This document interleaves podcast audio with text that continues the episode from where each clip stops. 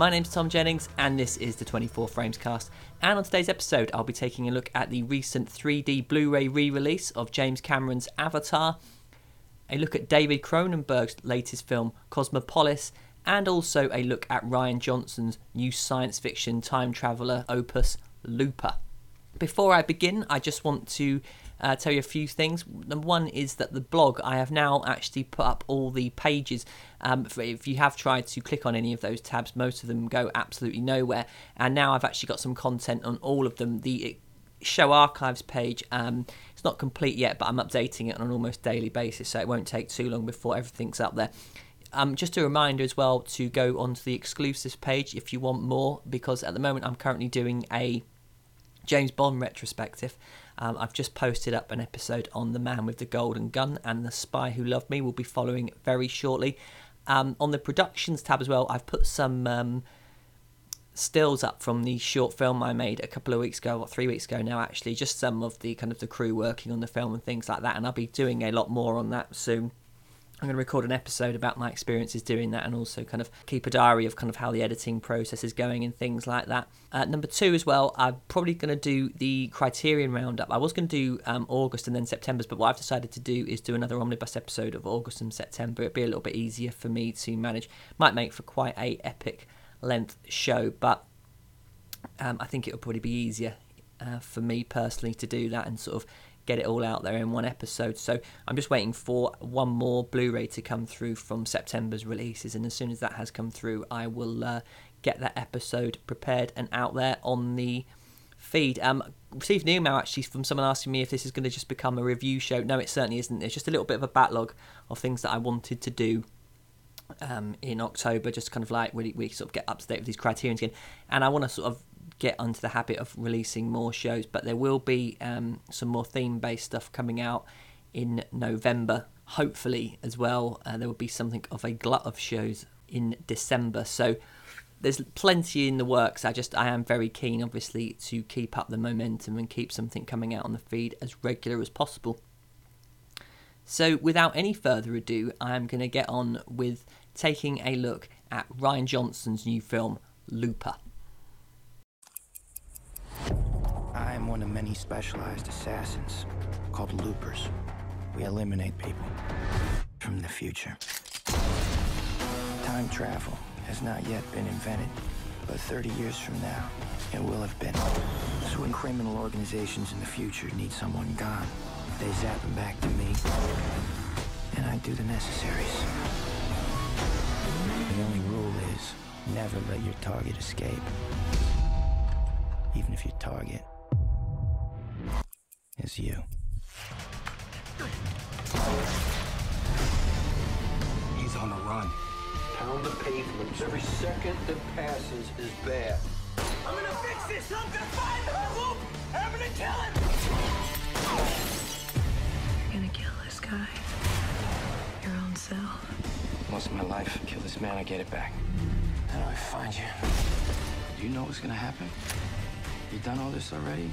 I know that you're still gonna kill him. Oh, Have you heard of the Rainmaker? you boss in the future. Mass executions. Reign of terror. He lives here now. And I'm gonna stop him. None of this concerns me. This is gonna happen to you, It you happens to you. It doesn't have to happen to me. He's gonna take everything you got! And everything I got! Ask yourself, who would I sacrifice for what's mine? We both know how this has to go down. I can't let you walk away alive.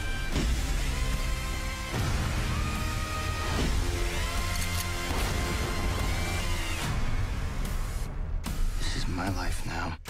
You had yours already.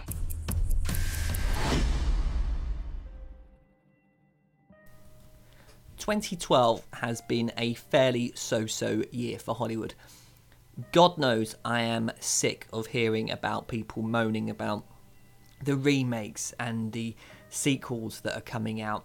It has gotten to the point of saturation for me, and I, I've I think it's really been a year in that I've sort of decided that I can no longer really kind of participate in the, those types of debates. It's just absolutely boring rhetorical nonsense. But I think it's fair to say that when we look back at 12, 2012, it, we won't say it was a vintage year by any stretch of the imagination. And yeah, there's been some films that I've enjoyed that have kind of veered away from the tentpole releases, such as The Avengers and The Dark Knight. Chronicle was a welcome take on the found footage genre, also kind of kind of a superhero hybrid type of a film. The Grey, which was a criminally marketed here in the UK, they made it out to be this kind of like Liam Neeson fighting packs of wolves kind of action fest, and instead it was actually kind of more of a darker exploration of grief that was both I thought kind of bold and a lot more of going on than the uh, the rather crappy advertising suggested. And I, I kind of think what I appreciate for both these films was they weren't mega budget kind of ridiculous scale films. They were both made on relatively low budgets, and I think were infinitely more rewardable than much of the massive budgeted films that have come out this year. Now, Looper is a science fiction film that was made on a budget resembling something approaching a sane amount, about $30 million, or roughly seven times less than what the Avengers cost. And yet, I still think it manages to be about three times more original than Joss Whedon's enjoyable yet entirely predictable opus.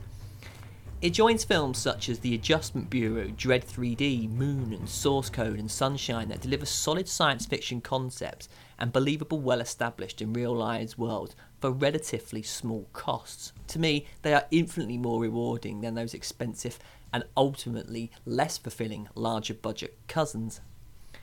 Yet I also urge caution when praising these films. The tendency is to become a little hyperbolic with the adulation.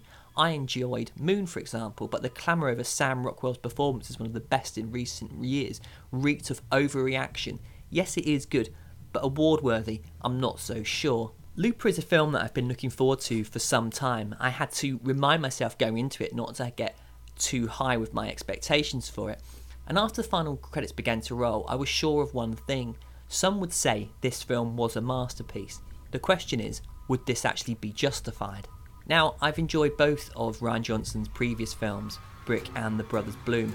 Both certainly worked incredibly well for me, and his appearances on Slash Filmcast, though not as hysterical as the host would have you believe with their slightly over the top laughing, are always entertaining, and he does come across as someone who is very genial, crucially, the type of person who you want to be making films in Hollywood, i.e., not a complete arsehole. Johnson is va- fast becoming an auteur for the modern age. He typically writes and directs his own work, and dare I say, feels like an original voice. I would be quite surprised were he to be plugged into some soulless franchise, and I don't very much think his number is on speed dial for studio executives looking to bring some last minute shepherd in to move some soulless, dreary work through the system. Looper is further proof of just how much we need talents like Johnson. The story, although drawing from all manner of sources, is packaged in such a way it feels like a very original film. 30 years in the future, time travel has been invented and quickly declared illegal. However, criminal gangs have found a use for it the disposal of other criminals. The process is simple you get the person you want killed sent back to the past where a hitman, known as a looper, is waiting to kill and dispose of him. Loopers are paid in silver attached to their victim, however, each looper will eventually get a payoff where the silver is replaced with gold. In these circumstances, however, the victim has a unique relationship with the looper. It is a future version of their self. The idea being that after they have retired, a looper will live the high life for 30 years and then be killed off in the future to ensure their criminal deeds cannot be used against the people asking their past selves to do the killing. It kind of makes sense if you don't think about it too much. So enter Joe, played by Joseph Gordon Levitt, in the past, he does his job until one day, hey presto, his future self arrives, played by Bruce Willis. Only future Joe isn't going out that easily. He has a reason to live and a death list of possibly three children who may become a future gang lord who he believes killing in the past will help save his future love from being murdered. All we know about this future gang lord is that he seems to have taken over the running of criminal gangs virtually unopposed. Why? Well, it might have something to do with a genetic mutation giving people some telekinetic abilities. By not killing his future self, Joe has now fallen foul of the gang that employs him. His best chance of righting this wrong is to find the children on the death list and intercepts his future self from killing them. So Joe ends up on a farm with a young boy and Sarah, played by Emily Blunt. The young boy is on the death list. He knows old Joe is coming, so it's a case of waiting for the inevitable. And it's not himself he has to contend with. He's got gangsters after him, as well as the possibility the child he's protecting may be the future devil incarnate. Confused? Well, possibly, but trust me, it's all explained in far better detail in the film. Now, the first easy comparison to make is that this is a kind of 12 Monkeys meets Terminator. And like most kinds of movie mashup comparisons, you could go on and on. Time People always has people clamouring for paradox plot holes. And you know what? Time travel doesn't exist, it's make believe, it's not real, so stop applying normal logic to it. There will always be contradictions in how time travel is used. What matters to me more is are the broader themes of the film explored. We all know that a simple fact of our life is death. On the one hand, loopers actually exist forever, they are part of a continual cycle of life and death repeating itself. However, their lives have a clear end date set. They know 30 years after retirement they are going to die. As Joe states, forward planning is not really one of their strong points. Although they amass a small fortune doing what they do, we later see that a looper's retirement is a pretty dire existence, all working towards an inveritable, brutal conclusion. So, Predetermination is a sci fi stable from Logan's Run to Never Let Me Go. It is a subject that fascinates us. What I enjoyed here was the notion of living it up over the next 30 years. The superficiality of all this was made all too apparent. A looper's life, more or less, is an endless cycle of chasing an apparent goal that in reality goes nowhere other than death. The film plays into one of those late night debates we have all had. Would, if we go back and kill the likes of Hitler or Stalin, what difference would it make? Is it even ethical? Would it make the future even worse? Johnson seems interested in these types of questions, yet I think he actually goes even further with Looper by introducing the concept of nature versus nurture. It's almost quite a positive message. If, if we treat people well and bring them up in a loving environment, the chances are they will go on to be a better person.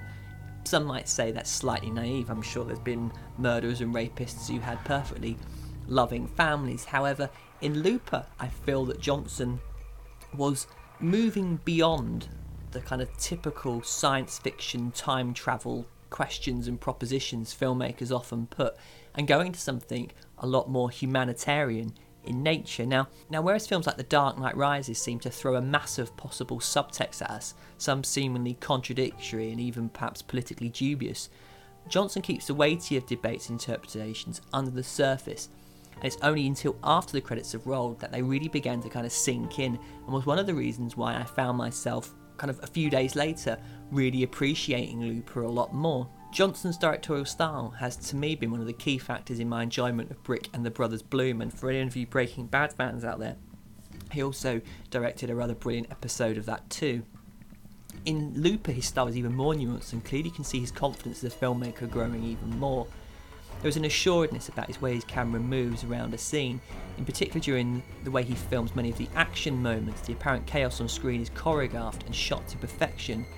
It is so apparent that he knows exactly what he wants and edits in a symphonic fashion that recalls similar moments in The Matrix.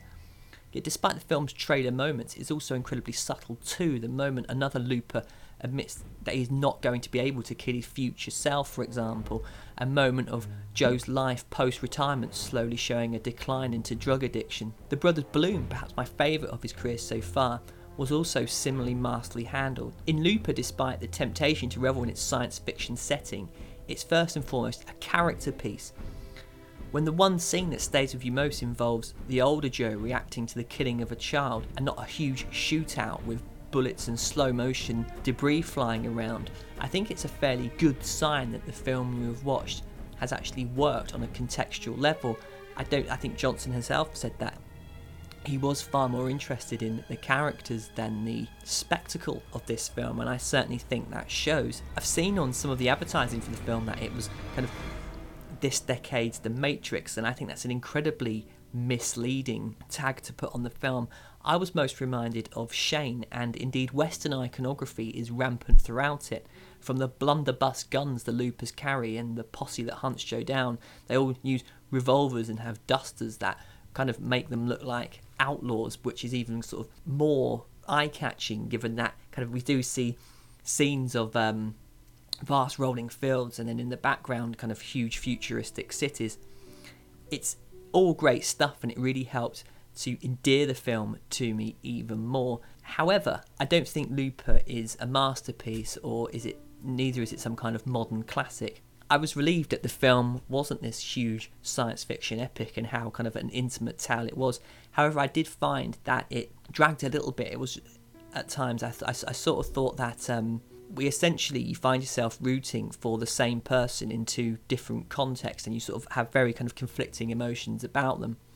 And although the film mostly focuses on young Joe, I would have liked to have seen more of Bruce Willis purely because you know I, I think it's good that Bruce Willis is doing films like this again. He he seemed to in the nineties and I suppose the eighties as well. You know he did he he did do some pretty decent stuff, and I think that kind of descended into um, pretty forgettable outings. And this seemed to be a kind of a, a very much a, a Bruce Willis film. I'm sure it's the Twelve Monkeys comparison, but I'd have liked to have seen a lot more. And the other thing as well, the, the kind of the telekinesis angle, I thought was a little bit unnecessary and distracting to an extent. Um, I know it was there to give the children threat because you know they might be able to do some kind of horrendous things just by thinking about it. But I think there are other ways they could have. I think they could have dropped it basically and still have told a very similar story. But that being said, Looper is exactly the type of film I want in the multiplex. It is not just the sum of its parts. It has been made by someone who really cares about his craft, and it certainly comes across in the final product. Now, some will try and overplay the film's quality. I've read several hyperbolic declarations of this is the best science fiction film in the past whatever year. I would beg to differ. Looper is, and thankfully so, just a very good film, and if you're into intelligent science fiction, there is much here for you to enjoy. Where is your office? What do you do exactly? You know things. I think this is what you do. I think you acquire information and turn it into something awful. What does it mean to uh, spend money? A dollar a million? Don't trust standard models. Think outside the lines. You need to be inflamed, don't you? This is your element. This is a protest against the future. They want to hold off the future. That's a scandal, man. Dying's a scandal, but we all do it. He's out there. And he's armed. Makes me feel free in a way I've never known. Free to do what? The logical extension of business is murder. So rich and crisp. I smell sex all over you. Violence needs a cause.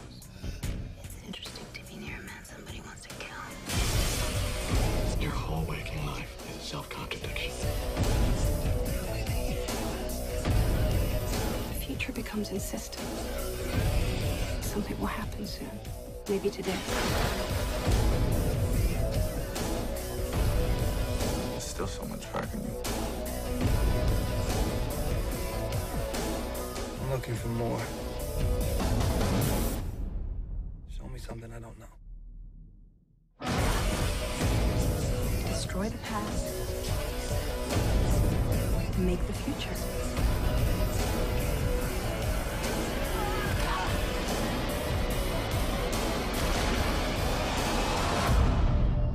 Everything in our lives has brought us to this moment. Okay, so next up was David Cronenberg's latest film, Cosmopolis. Now, Cronenberg's last three films, A History of Violence, Eastern Promises, and The Method, have all been box office hits, and perhaps it's because of Viggo Mortensen being in them, but I certainly don't think in any way he is a director who has sold out. I still think his films are incredibly unique and personal, and definitely you could say that they are most certainly the work of the director. Now, his latest offering, Cosmopolis, starring Robert Pattinson, may on first appearance be perhaps a rather worrying sign that he is somehow selling out purely because on the basis that he's making a film with Robert Pattinson. However, this is not someone who is about to be taking over the Twilight franchise. Indeed, it was, for me at least, one of his most challenging films to date. And let's just quickly talk about Robert Pattinson. He is a good actor and he looks very cool in this film, and I'm actually really looking forward to what he does next. So stop bashing Twilight, people, because everyone who sits there and gets their guns out for that film and just remember that if you say you hate Twilight and like the Star Wars prequels, um, I think you need to do uh, take a long, hard look in the mirror as to where your um, film sensibilities lie. Because yes, we can all sort of mock Twilight and take the piss out of it, as I do, but it is only the female version of the Star Wars prequels. So get over it. They are both shit, and stop pretending that one is better than the other. They're not. So, with that off my chest, let's actually talk a little bit more about Cosmopolis. Now, in the film, Pattinson plays Eric Packer, a billionaire trader who lives most of his life in a sealed limo, cut off from the outside world. All manner of chaos is breaking out around him. Someone is trying to kill him, the president is his town, and anarchists are going absolutely crazy. He is also losing a crap ton of money and just wants to get his hair cut across town Oh, and also he is trying to bring about a financial apocalypse by buying up vast quantities of Chinese currency. Coming in and out of the limo are business associates, his antique dealer, and head of his securities who are having to fend off a mob. Oh, and a rap artist. He even has time for a prostrate trek from his doctor, whilst also trying to seduce one of his colleagues. It all leads up to a long chat with Paul Giamatti wearing a towel in a bizarre looking apartment and Packer shooting himself in the hand. Okay, so this is not probably the most easiest film to really kind of get a handle on, but what the hell is actually going on? Well, the best way to describe this film is for those who have seen Charles Ferguson's Inside Job, in which we kind of see how isolated from the world the mega rich had become even going so far as to have private elevators installed so they don't have to mingle with normal people and generally living a life of such extreme luxury that they had become completely cut off from the real world and how it worked. Now, based on the 2003 novel of the same name by Don DeLillo, Cronenberg, by all accounts, has kept much of the novel in place, including the dialogue, yet the film, despite being based on a novel almost 10 years old, is very much part of the current zeitgeist. Packer is literally in a different world, be it in the limo or outside. Around him are screens with numbers, we cannot translate them, they seem to make absolutely no sense to anyone but him. But they are, of course, the numbers of economics. Now, the banks used to say, don't worry, it's so complicated that you won't explain it, but trust us, we know what we're doing. Yes, it's confusing, but we know what it's all about, so don't worry. And of course, we saw where that led us. Now, it's exactly the same type of thing that goes on in this limousine. Packer just sits there with looking at the monitors, which kind of they look like the kind of readouts you see in science fiction films that clearly have absolutely no sense to them. And yet, he has a complete kind of casual indifference to it all. He is desensitized as to what the numbers actually means. He's just really the only thing that kind of interests him is trying to cause about the financial collapse of China and the world market. And it is inside this limousine that this environment has kind of molded him into the person that he is. When he is outside the car, most notably in a nightclub, he behaves in exactly the same way in the interior of the limo. Now, now, inside the limo, Packer, is actually trying to upset the world financial markets. It's not abundantly clear that this is what he was trying to do, but that kind of casual indifference and the kind of the ease by which he does it very much felt like the way. If you have seen Inside Job, you can kind of see how the people in charge were completely. I don't think oblivious is the right word, but they just seemed to be completely ignoring the fact that what they were doing was going to lead to an apocalypse. Now, I suppose one interpretation is that we could sort of say that the limo has molded Packer into being who he is. He's kind of it's a metaphor really for how kind of detached and sealed off from the world he is. But I, I kind of think that it's the character himself. Um, he doesn't really need a kind of a metaphor because when we sort of see him out, especially in a nightclub, he kind of behaves in exactly the same way. It's just all meaningless to him. And in a way, if you've read the novels of Bret Easton Ellis, he very much felt like a character like kind of Patrick Bateman. You know, we meet someone at one stage. A um, a taxi pulls up next to the limo, and he just calmly gets out, sits in the taxi, and begins talking to this woman. And it's almost as if the dialogue's kind of in the third person. It transpires that this woman is actually his wife, and he has absolutely no idea about what she likes or what she wants. He just starts talking to her in this very kind of bizarre way. And in one scene, when the kind of the financial apocalypse is beginning to happen, she sort of splits up with him, and there's not an ounce of emotion from either of them. Only the fact that she'll kind of stick by him and support him financially. And I suppose again, it's trying to make this kind of liken it back to the whole, to this notion that his entire life is just like one business transaction after another. But likewise, kind of the relationship he has with kind of other females in the film, he's either always he's always, always sleeping with people or trying to um, seduce them. And there's a there's a brilliant bit moment where kind of Juliette Binoche plays his art dealer. We sort of introduce her and she's just kind of riding around on top of him, and then just kind of kind of casually gets off and starts kind of rolling around on the floor of the limo, and it, it's as if nothing they do has any kind of emotional value at all. And this is all sort of further kind of complemented by the very heavily stylized dialogue. It's actually quite hard, hard to understand what Packer is talking about sometimes. It's almost as if it's like free association, yet even an abstraction that serves to make him seem all the more aloof and to a certain extent even more intriguing. When he's talking to his finance chief, he is also having his prostrate examined, and it should really be quite funny, but instead his attempts at charming her take on an altogether more surreal and disturbing quality. Because he's actually kind of reacting to the fact that this guy's got his hand stuffed up his ass. And it was sort of coupled with this um, very sort of long winded attempt at seducing this woman. I was watching this scene, kind of waiting for something to happen that I thought was going to kind of give the prostrate examination sort of meaning and context within the scene, but it doesn't. It was just sort of there to be extremely awkward, yet Packer and the girl behave as if absolutely nothing is happening, you know. And it, it the, the sort of the absurdity of having a doctor come into a limousine and give someone a prostrate then sort of became as if you sort of believed as if this was just a normal part of his daily routine. And I can only recall a um, story I heard about a hedge fund manager who he would insist on having um, sandwiches brought to him from um, a local bakery, but the, the, the sandwiches had to be, uh, sorry, the bread used in the sandwiches had to be exactly three days old. So this bakery had to essentially have an entire loaf of bread that they could only keep for three days and then bin. And apparently, he would go absolutely apoplectic if his bread wasn't exactly three days old. And I'm sure for the people who were working around him, this just became the normal. But in reality, it just seems so bizarre and kind of petty and stupid. But I suppose when you get to that state that you're used to getting whatever you want, stuff like that does seem like the normal.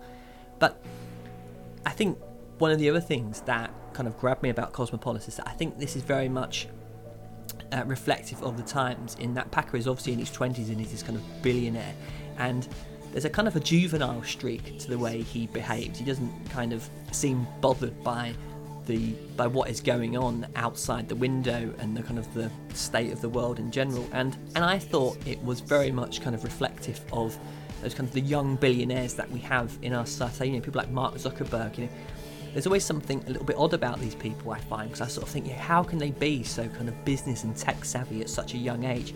And you know, it, they're kind of like I suppose the very modern billionaires. You the internet in a way has democratized the way in which we can attain wealth. We can do it by a very early, young age now, and I think perhaps of kind of like the older generation kind of see that as not being such a great thing. You know, it's a the the idea that you kind of work your entire life and then you know, when you retire in your late 60s or your early 70s or whatever you kind of look back at what you've accomplished with this you know massive house and um, trust funds everywhere but now you know overnight you can kind of come up with an idea and be an internet genius and be incredibly rich two years later or you know even quicker and it's the the new world order of finance as it were and the person who is out to kill Packer is actually a former employee who's obviously a lot older and very bitter about what has actually happened to him. Now, when we kind of eventually, when the film eventually gets to the kind of the showdown between the Paul Giamatti character and Packer, we see that the apartment that this guy lives in is full of kind of old technology, like huge monitors and keyboards are littered around everywhere. And I think that's kind of representative of this older generation who looking down at the young as being this kind of frivolous sort of wasters who don't deserve what they have actually attained.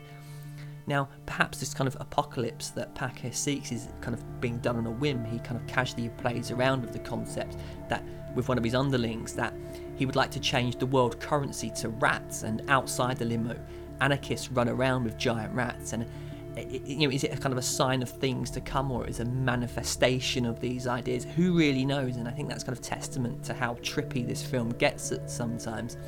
I think kind of to read too much into it may lead down the rabbit hole of overinterpretation when viewed without the expectation of traditional narrative codes. You may find yourself mesmerised by what is happening, or indeed you might find the film quite frustrating. Somehow, Cronenberg kind of manages all to keep it all together.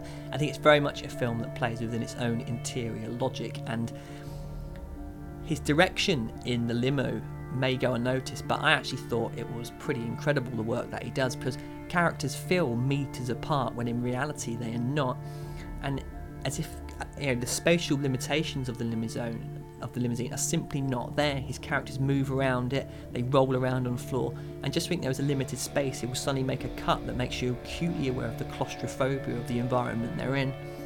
I think it's jarring yet perfectly in keeping with the film's idiosyncratic tone.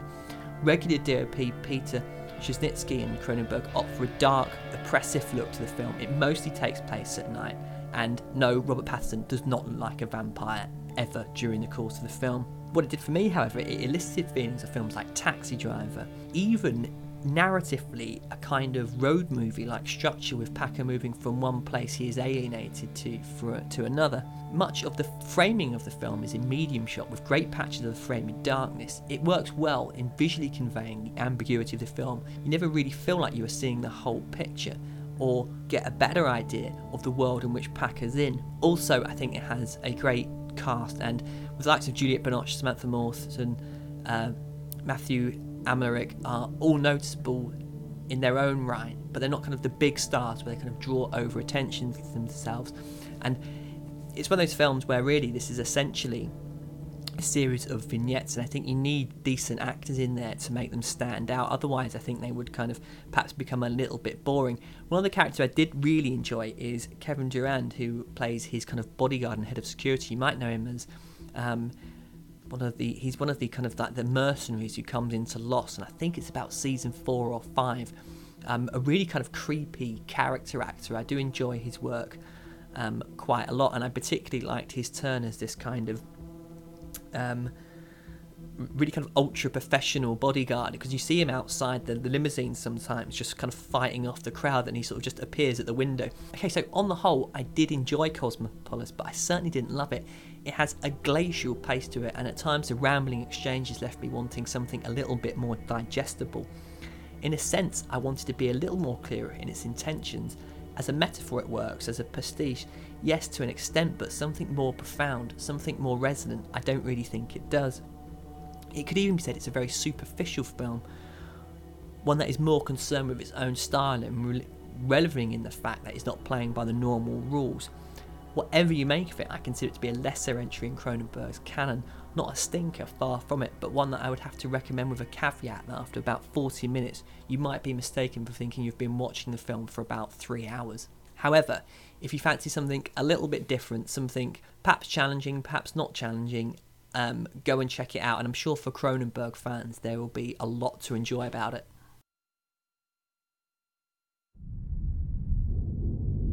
You Jake Sully?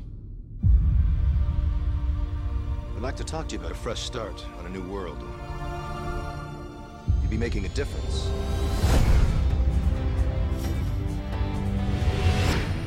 I became a Marine for the hardship. I told myself I can pass any test a man can pass. All I ever wanted was a single thing worth fighting for. Ladies and gentlemen, you are not in Kansas anymore. You are on Pandora.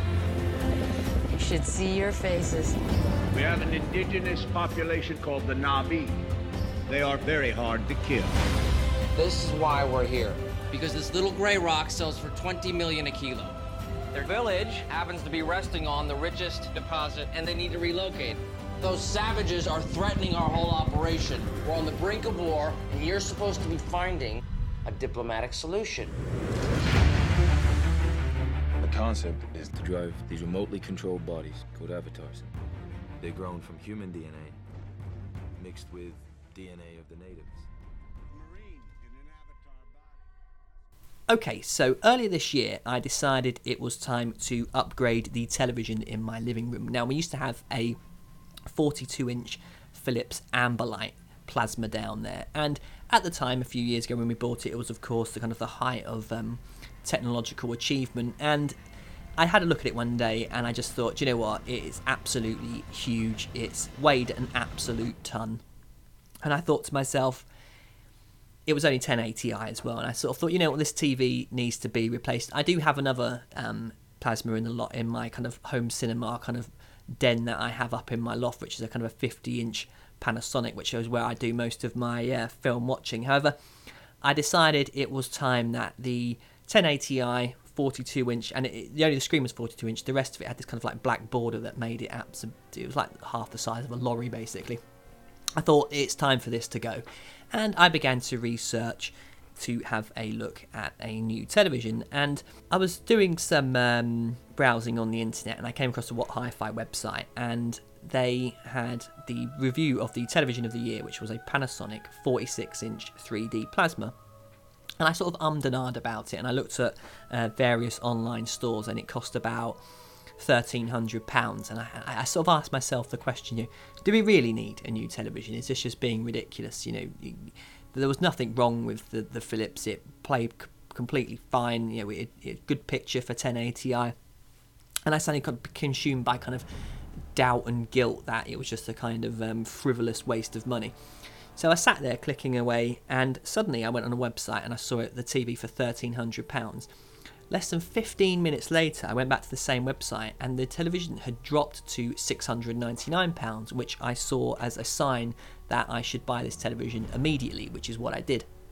So it arrives, I got on Amazon, ordered a couple of pairs of 3D glasses, and the TV, I think we got it in May, and up until now, mid October, I think I've probably watched about half an hour of 3D content on it.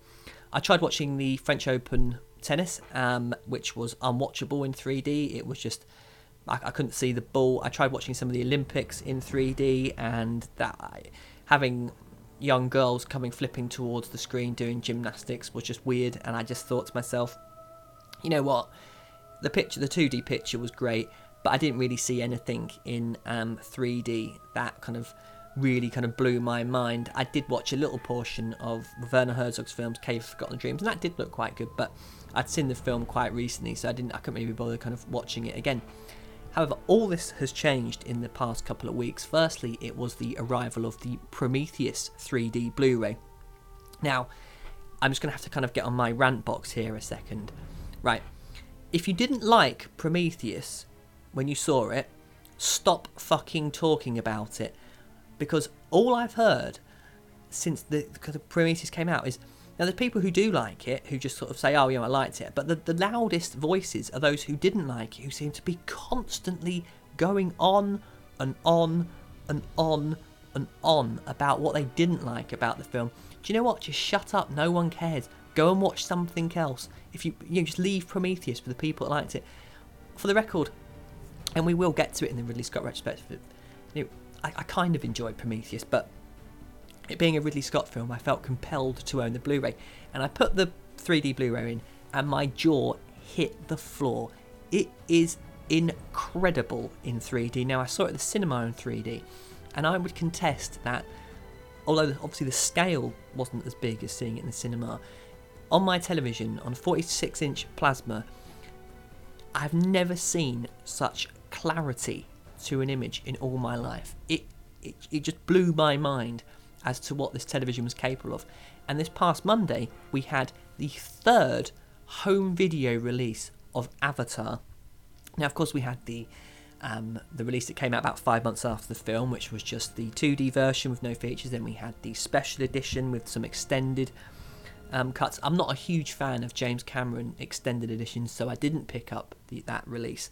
Um, I must be the only person who I know who thinks that the theatrical cut of The Abyss is better than the director's cut um, you know, feel free to uh, voice your opinions on that one. But the Avatar 3D. I thought, you know what, it's been I've I've seen the film twice, and I thought I was so taken with Prometheus on 3D that I thought, and Blu-ray.com gave um, this new 3D re-release uh, five stars and said it was absolutely incredible. So I thought, you know, I'll pick it up.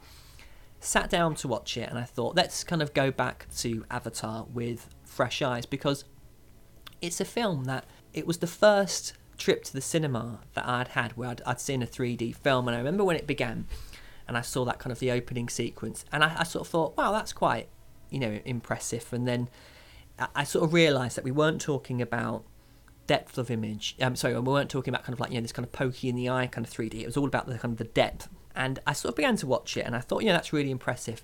And then after about 15 minutes, this kind of the story kind of kicked in, and you know, I was sort of seeing where the film was going.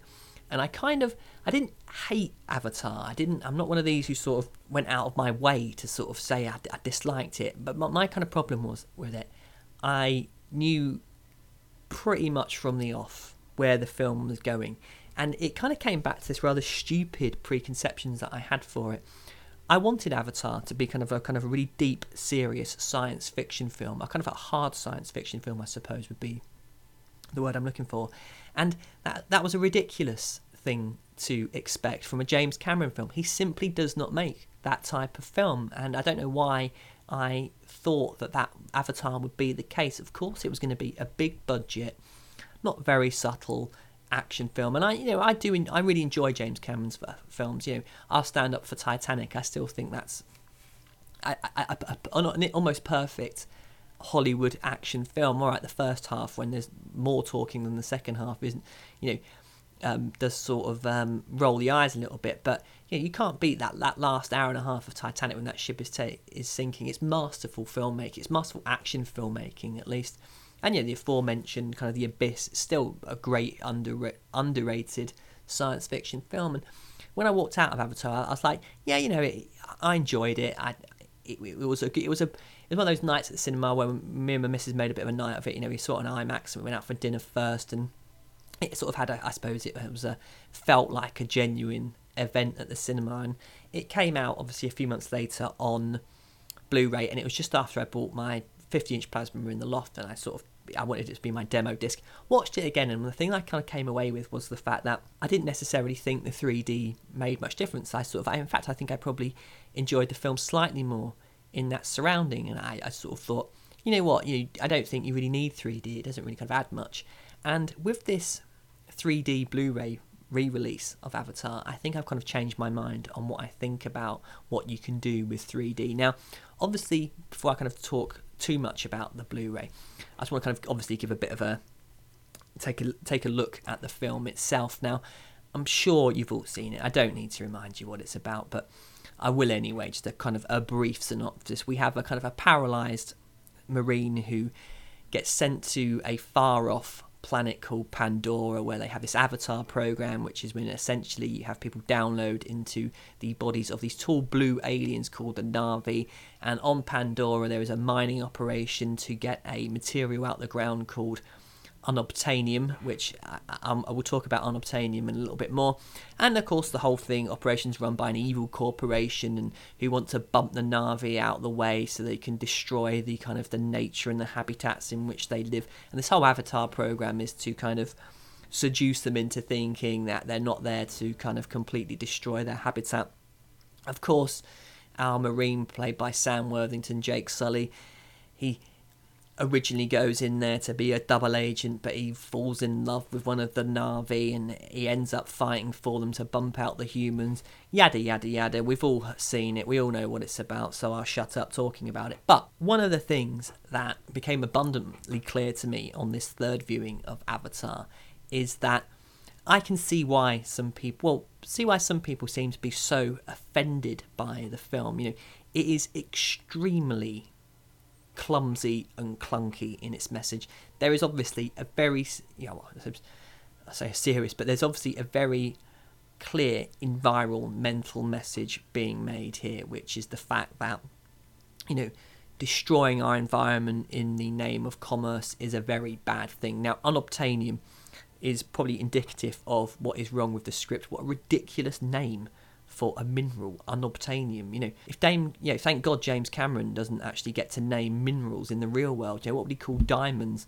You know, rare find obtainium or something. You know, it's just it, it's so clunky and it is indicative really of what goes wrong because every time a human speaks in Avatar, it is so painful to listen to. And I remember when I saw it at the cinema, I, I posted on a forum and I was like, well, you know, the, the script is pretty bad. And someone kind of angrily came on and was like, well, what, you know, what in particular? I was like, well, the whole thing.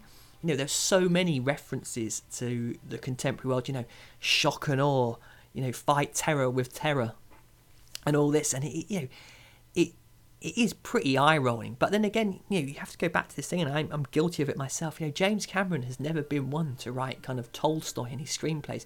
He writes incredibly effective um, screenplays that tells, uh, you know, tell the story he wants. But I don't think he's really interested in writing sort of Oscar-worthy material. You know, I suppose Oscar-worthy is the wrong word, but kind of award-winning screenplays. That just isn't his game. You know, he's here to tell a story in a world which is incredible and certainly Pandora as a creation is absolutely jaw dropping. It does genuinely feel like a real environment now. And I, I, was expecting when I went back to go and watch this 3D version, I thought, well, it will look older now. You know, it it, it, it, it wouldn't have aged that well.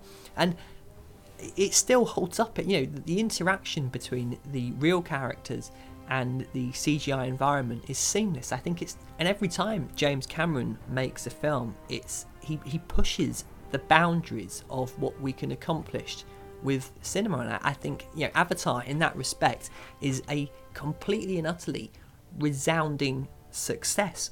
When you can look into an image and it's like your television is a portal into another world, you have to salute the person behind that. The clarity alone and the fact that you know you, you can see sort of the, the layers as well going on especially when there's kind of like people looking at computer screens and then you look out the windows of offices and you can see things going on in the far background that you know that add such a realistic layer to what is going on i completely got whilst i was watching it why avatar needs to be seen in 3d in 2d i think it's just a kind of an impressive yet slightly sort of familiar dumb story. In 3D I think it actually kind of you're able to sort of get over the fact that you're watching something which is really pretty um, elementary in the story it's telling. And this is the thing I mean the, the you know seeing again the politics and the sort of the the environmental message of Avatar I, I sort of sat there with my eyes rolling because you know the whole thing is that the um, kind of Sully and uh, the the doctor played by Sigourney Weaver, Grace, I think her name is. You know, she's so respectful of the Na'vi, and she's so you know um, wants to kind of integrate that the first thing she does is build schools and teaches them English, and that's such a sort of a naive, ridiculous way of treating native indigenous people. It's like those absolutely I, I can't stand.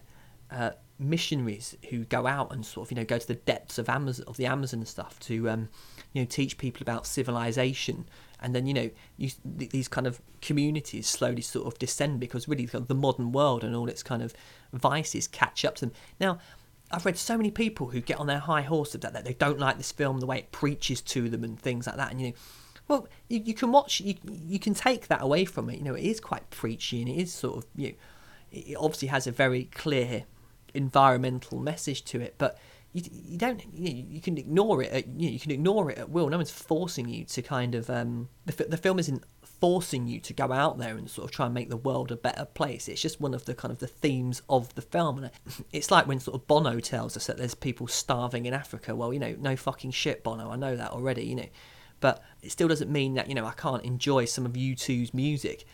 I, I think people need to sort of get over the fact that. Um, James Cameron is you know apparently telling them what to think. I don't I don't I don't think it's sort of um, that forceful in what it's trying to do. There's no sort of kind of advert at the end to go you know for save the world or anything like that. And once I've, I've been able to sort of get over the sort of the prejudices that I had against Avatar, I really did enjoy seeing it again. Now I think one of the things I've come away um, from Avatar and watch again is that I think James Cameron is one of the all-time great Hollywood directors. Um, again, ignoring the kind of the, the limitations of his screenplay, the story that he tells is incredibly basic. Um, it's, in, it's it's not really original. However, he has crafted a film which is up there, I think, with one of the all-time greatest spectacle pieces of cinema ever made. And now it amazed me because in the Sight and Sound poll, uh, Michael Mann listed Avatar as one of his top ten favourite films of all time, and I was a little bit surprised by that. But the, the sort of the more I thought about it, you know, think about a film like Avatar and The Wizard of Oz. Um, they're both, I think, trying to do the same thing, which is kind of to you know take you to another place and amaze you. And if you were to put in front of me Avatar or The Wizard of Oz, you know, w- which one would I be more interested in watching? I-, I, think I'd have to pick Avatar every time, to be honest with you. And people kind of get these um, rose-tinted spectacles on, you know, about films like The Wizard of Oz, but this is this is our our generation's version of A Wizard of Oz, and I think you know that film is generally considered a Hollywood classic. And I'm going to sort of perhaps contradict myself a little bit here because I I think Avatar is an above average film, but I also think it's a Hollywood classic. I think it is an example of what Hollywood does best, which is make big budget spectacle cinema. And yes, you know, it has a rather clunky environmental. Yes, we know exactly where it's going to go, but it's still an amazing experience. And watching it on 3D Blu ray, I think that is the best way to revisit Avatar. I think on 2D, you are missing obviously you're missing an entire dimension to the picture, but it is something that was conceived and shot in the 3D format, and unfortunately, I think it has obviously kind of made studios suddenly go, well, if, you know, if we just turn, convert everything into 3D, it would make loads of money. Also, and I, I think lots of the kind of the, the issues that consumers have um, people kind of wrongly attribute to Avatar. He wanted to make a film that best showed off the format, and I certainly think he's done that. Now, this is where I guess the whole kind of 3D debate sort of comes alive because so many people um, are very critical of it and they say it's just a gimmick. I think films like Prometheus and Avatar are not the type of films that I am instantly drawn to. I would say that they are kind of a, a good, I suppose, an entertaining way of spending a couple of hours. However, I'm going to watch films that are predictable and a bit dumb at times. I think having 3D in there to give them something else to kind of cling on to and be interested in um, helps elevate them to the point where an average film like Avatar, and I, I contradict myself by saying it's a Hollywood great, but I think you kind of have to kind of take that for, in in its context. But a film where I'm sort of you know Avatar two, for example, I'm not jumping for joy at the thought of that film coming out. I'm not kind of sat there counting the hours, but I will go and watch it because I'll be genuinely interested to see what Cameron does with the 3D in the film. It will be a reason enough to go and see it. And when properly executed, 3D I think can help elevate more pedestrian material into something all the more interesting for people like me who were, I don't know, what were just a 2D film, I would be a lot more dismissive of it as I'm being now. But I think with 3D, you do get something